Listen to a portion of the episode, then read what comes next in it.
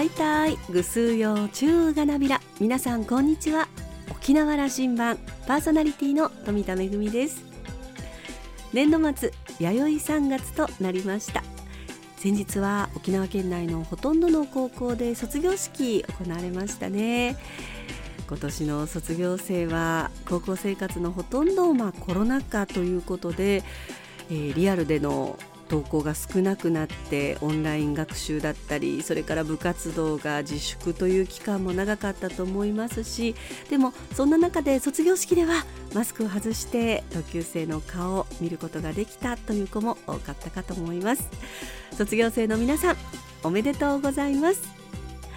さあ沖縄羅針盤今日も5時までお届けいたします。どうぞお付き合いください。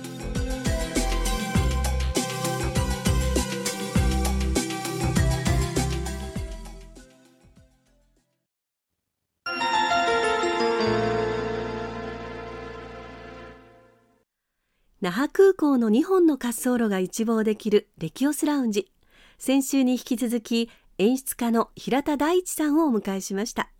おしゃべりのお相手はラウンジ常連客で沖縄大学の島田克也さんです。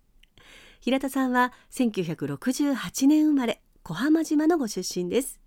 大学生の頃から個性的な詩の朗読会を開催し詩、笛、太鼓、三振、舞で講演を行い多くの観客を魅了しました。2000年にうるま市でキムタカの雨割りの舞台を演出。以来地域の伝承や偉人に光を当てた舞台現代版組踊りシリーズを各地で展開しています。うるま市のキムタカホール館長那覇市芸術監督沖縄県文化観光スポーツ部部長公益財団法人沖縄県文化振興会理事長などを歴任。沖縄の文化を長年にわたって支え発信し続けています。小浜島にある民宿ウフダキ荘の家主兼オーナーというもう一つの顔も持ち合わせています。後編の今回平田さんのご先祖様のお話も飛び出します。それではどうぞ。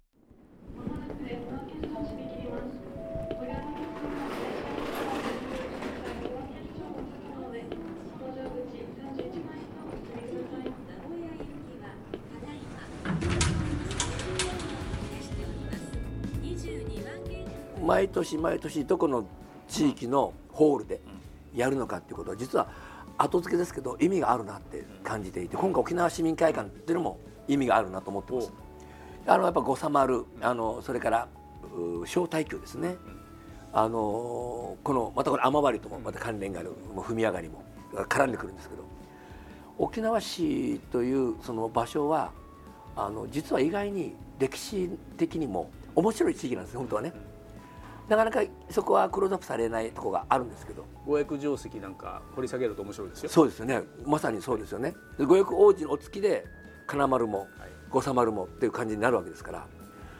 だからなんとなく雨割りを作った時に気づかなかったんですけどいろんな時代の実は人物たちはちゃんとやっぱこうやって相関図があって関係があって。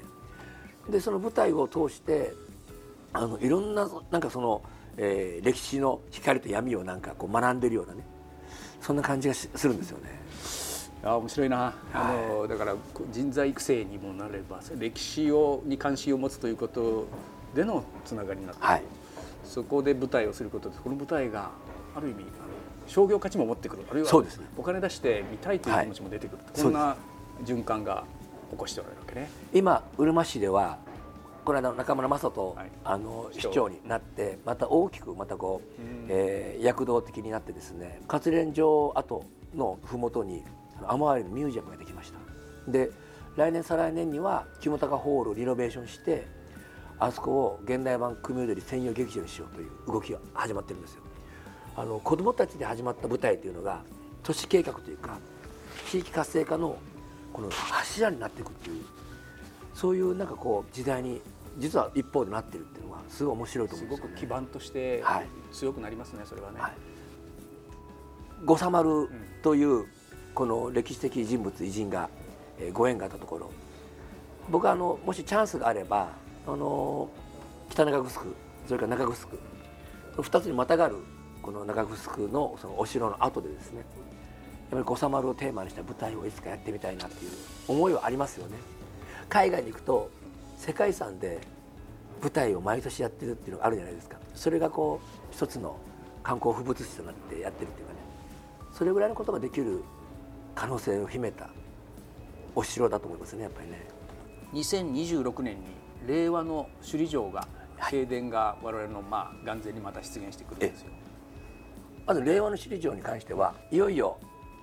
県民っていうかこの沖縄の人たちが思いを寄せてねその再建をしていくこと。平成の首里城は県民はあまり気持ち寄せてなかったね。あの燃えて初めて分かったっていうのがありますね。正直ね。まさにその通りでね。燃えてなぜかみんな喪失感だった、その消失のなんかこう痛手って影響が大きいっていう。失って初めて気づくこと。あれ逆に言うと本当にそれを気づけとばかりに、なるほどね。自らちょっと燃えちゃったんじゃないかって思うぐらいまたそんなこと言う人もいますよ中にはね。ですから僕本当にあの世界のうちなんちゅうをずっと旅をした時に必ず県人会県人会に首里城のマークがあるんですよ。でああこれは沖縄のアイコンなんだと。海外に住む世界のうちなんちゅうからしたら行ったことがない沖縄って何言ったら首里城なんですよね。それぐらい沖縄の人の象徴的なそのアイコンとしてその印としてね捉えてるんだって気づいた時に僕はもう実は先に首里城すごいなと思って僕が作る舞台に全部首里城出てくるわけですよね。雨割りにしろ小橋にしろ必ず出てくる。やっぱ首里城を起点として世界の、えー、この、まあ、世界遺産に登録されているグスク。これが同時多発的にせーのでやれる舞台、ある一定期間、グスクごとに毎週サーキットのようにというか、舞台があるっていうようなことが一斉にやれるようなタイミングというか。中城定石ももちろん仲間ですな。もちろんでございます。カッチンももちろんそうですはい。ザキミもザキミも入ります。泣き陣もですな。はい。本当にそういうなんかあのグスクを巡るまあなんでしょうね。ツアーにもなるし、うん、それはあのもうもうあと4年後ですからね。3年半後ですからね、ね、準備に入っておられるんだなと。ままたゆっくり聞かせてください、はい、平田大地さんはね、うん、えーまあ、八重山の、はい、小浜島の生まれ育ち。そうです。おそらくずっと遡ればご自身のあの血筋は DNA はもう確認なさってるの？実はまあ首里城に絡むでしょう首里のはいはい。それは何も調べてはいませんが。さん見えるんですか？なんか。それはその行動はねあの回り回って、はい。えー、2011年は踊り奉行という役割も事例も出たわけでしょ、はい、これはあどこかでつながっていたはずで、えー、少しだけどういう血筋でいらっしゃる、はい、僕実はあのこれは小発を作るっていう記者会見した時に第一少子門中会っていうところ電話かかってきてそれ小のその門中会ですよね平田さんはどっちの平田さんってその代表の方から言われたんですよ「僕八重山ですよ」って、あなた第一少子のつながりの平田でしょ」って言われて、ね「ええー、って言って「いやいや僕八重山ですよ」って「そうじゃないちょっとうちに来なさい」って言われて。南城市まで行ったわけですよ。そしたら小橋市にはその平田富也っていう弟がいて、えー、でその平田富也の弟が北山討伐の時に小橋身代わりで死んだと。それで実はその、えー、小橋の長男は平田を継いでるんですね。で次男が小中があの王位は継承されてるんです。で平田はその後点々点なんですけど実はあの今回出てる平田矢比という平田の地位と矢比の地位っていうですねうにわし出てくる。あの2人は小橋を支えた重心というか家臣なんですけど実はその流れもあって小橋のいわゆるまあある意味第一少子の流れがあるという。その血筋から八重山に流れそうです。流れた、はい、流された。第二少子の時に一旦2年ぐらい八重山に政治犯で生かされた時の落とし種がうちの平田だっていうんですよ。驚く話でもなくて。想像できテンペストの世界ですよ本当にね、うん、だろうな、うん、回り回って、えー、島から出ていった時に、はい、今のような役割南東詩人というものが降りてきたわけだそしてね、ええ、そしてえー、活動なさってる間に、はい、今から3代前の知事中山さんの時にやってくれと、はい、文化観光スポーツ部長ですね。僕ね初代なんですよ。あそうか、はい、なるほど。あの、はい、それこそ2011年の1月に急に電話かかってきて昨日議会で決まったとやっと臨時議会で決まったと。つまり新しい文化観光スポーツ部という部が作ることが決まったと。で今部長を誰にするか誰にも相談しないで僕に電話してるんですね。副知事にも相談してないんですよ。平田さんやってくれるかって言うから。で僕県のそういうふうなことに全く疎かったので。いやいや。僕今そのタオファクトリーっていうね、いろんな現代版組みで通してやっててなおかつ2011年はうちなんち大会があるからこれあれですかね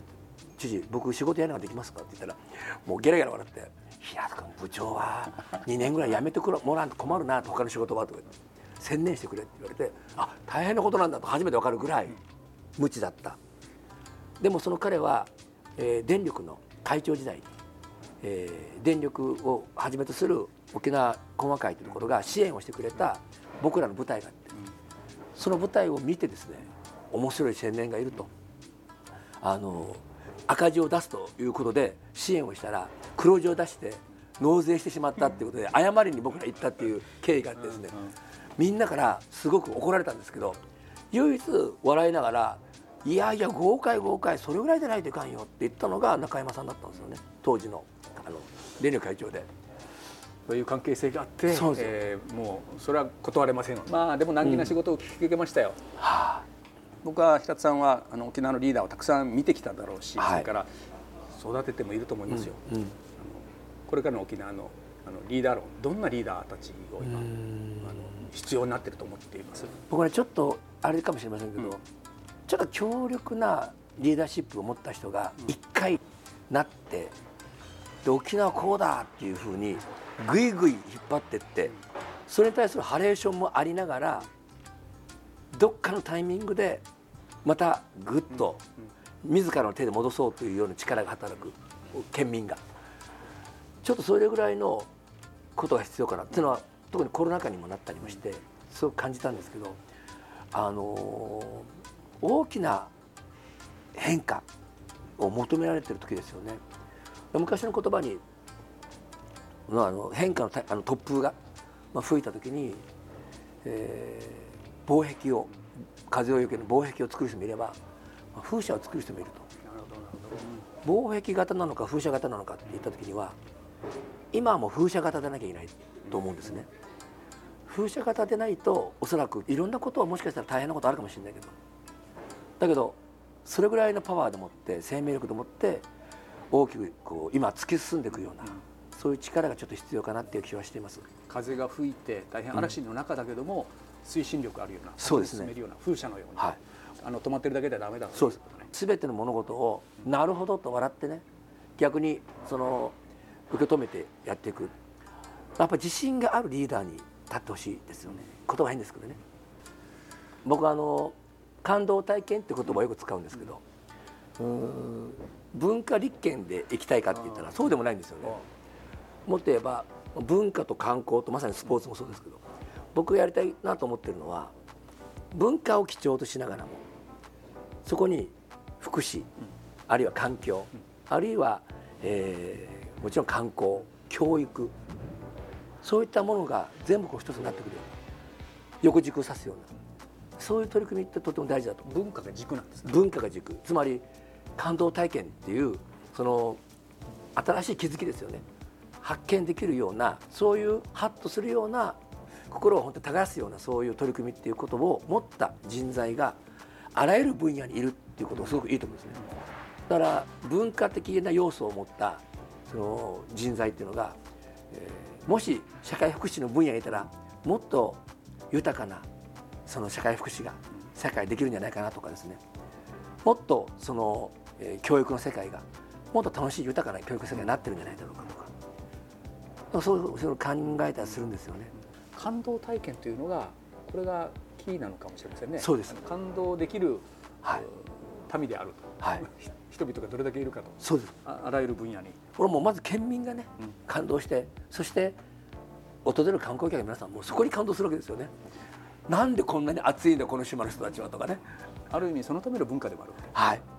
だから決して限られた人たち高尚なものだけじゃなくてその暮らしの中にある文化的なその要素もっと言えば今あの子たちっていうのは子供たちはカチャーシーをどこで踊るかと、もう舞台の上でしか踊れないわけです今。逆に言うとそういう場面が我々子供の頃いっぱいありましたよね。地域の中に。でそれがもし地域が少し分断化されて地域力が落ちてるんであれば新しい祭りを作るしかないですよね。それが現代版国踊りっていう祭りなんですよね。だから沖縄に新しいなんていう経済の形何かって言ったら感動産業ずっと言ってるんですけど感動産業は感動体験型産業楽なんですね。それは観光も同じスポーツもそうですよね。人にとっては感動、はい、あの旅するのも感動したくて旅してるんですからね。海に潜ってなんかこうスキューバダイビングして空中に浮いてるような感じを、ね、経験したりとかマラソンをして42.195キロ走り切って達成感とか全て感動体験なんですよねそういう社会を目指しながらあの日本の中での琉球沖縄の役割、うん、東アジアの中での琉球沖縄の役割、はいはい、みたいなことはあどう表現なさいますか？やっぱりあの文化芸能は DNA だと思うんですね。ですから世界にいるうちなんちゅうもっと言うと今のうちなんちゅうはうちなんちゅうっていうのかな世界中にいるその三振とかね空手とか琉球舞踊をやってる子たちは実は血筋は沖縄の人じゃないけども文化芸能を通じてうちなんちゅうになってるんですよ。空手とかね。そういうのを見てると僕は沖縄の文化芸能というものが今度は世界をつないでくれる大きな DNA というか大きななんかそういう結びつけてくれるなんか接着剤のような役割をしてくれるんじゃないかなっていう気がしてますので世界平和のために文化芸能がもう感動体験がやっぱりこうなんか必要じゃないかって改めてあの強く感じます。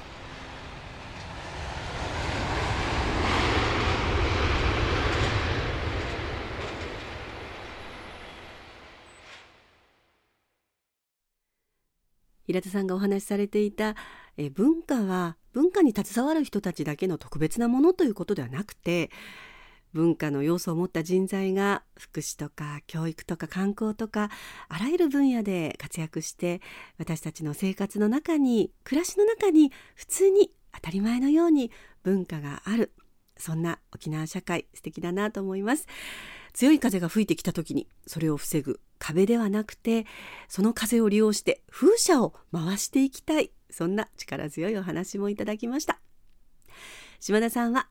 お話を終えて歴史文化を題材に人を育む。その先にどんな沖縄の未来を描いているのかもっと聞きたくなりました。50代後半の今後の人生間違いなく沖縄社会のキーパーソンのお一人だと思いますと話していました。今週のレキオスラウンジは演出家の平田大一さんと島田克也さんのおしゃべりでした。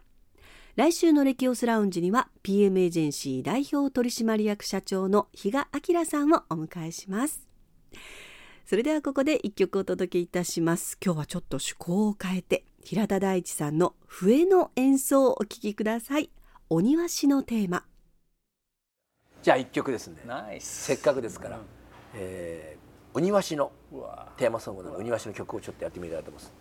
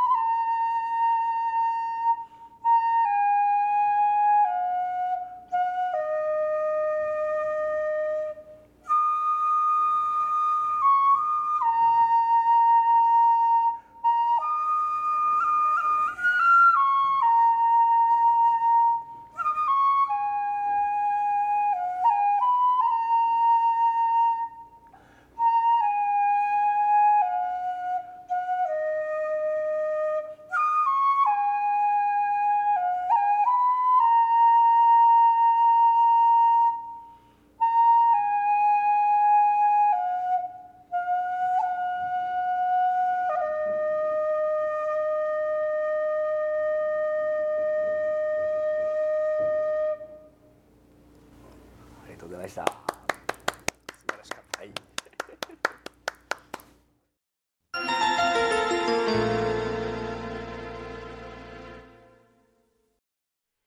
めぐみのあしゃぎだよりのコーナーです。今日は宜野座村を舞台にした映画うむい芸能の村のご紹介です。東京ドキュメンタリー映画祭の人類学民族映像部門コンペティションでグランプリを受賞した作品です。東京ドキュメンタリー映画祭というのは、えー、2018年に始まった映画祭でえー、部門がですねいろいろありまして長編部門それから短中編部門そして人類学民族映像部門の、えー、コンペティションでグランプリを受賞したのがこの作品「芸能の村」です。えー、宜野座村を舞台にしていまして、えー、沖縄在住のスイス人作家ダニエル・ロペス監督の作品です。スイス人作家の視点から沖縄の芸能を伝承する人々の誇りや生き様葛藤を描いています。人口減少の危機の中で活動を継続して琉球舞踊や三振それを取り巻く人々を描くことで21世紀のこの地の芸能や風俗の現在形を記録しています。美しい映像を通じて初心者から愛好家まで入りやすく学べる語り口を持っている作品です。えー、私はですね東京ではなくてこの東京ドキュメンタリー映画祭 in 大阪ということで、えー、この中のですね受賞作品ですとかそれからお客様の支持を集めた作品をセレクトした、えー、上映会があったんですけれどもそちらで拝見してきました。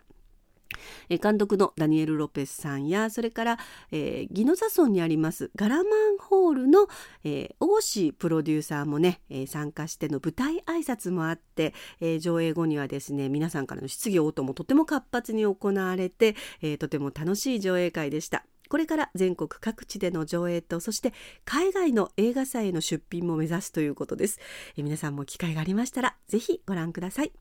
めぐみのあしゃぎだよりのコーナーでした。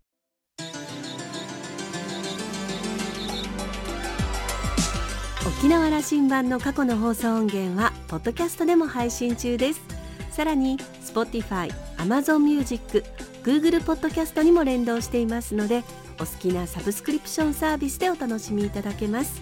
各サイトで沖縄羅針盤と検索してください。沖縄羅針盤今週も最後までお付き合いいただきまして一平二平でビルそろそろお別れのお時間です。パーソナリティは富田恵でした。それではまた来週。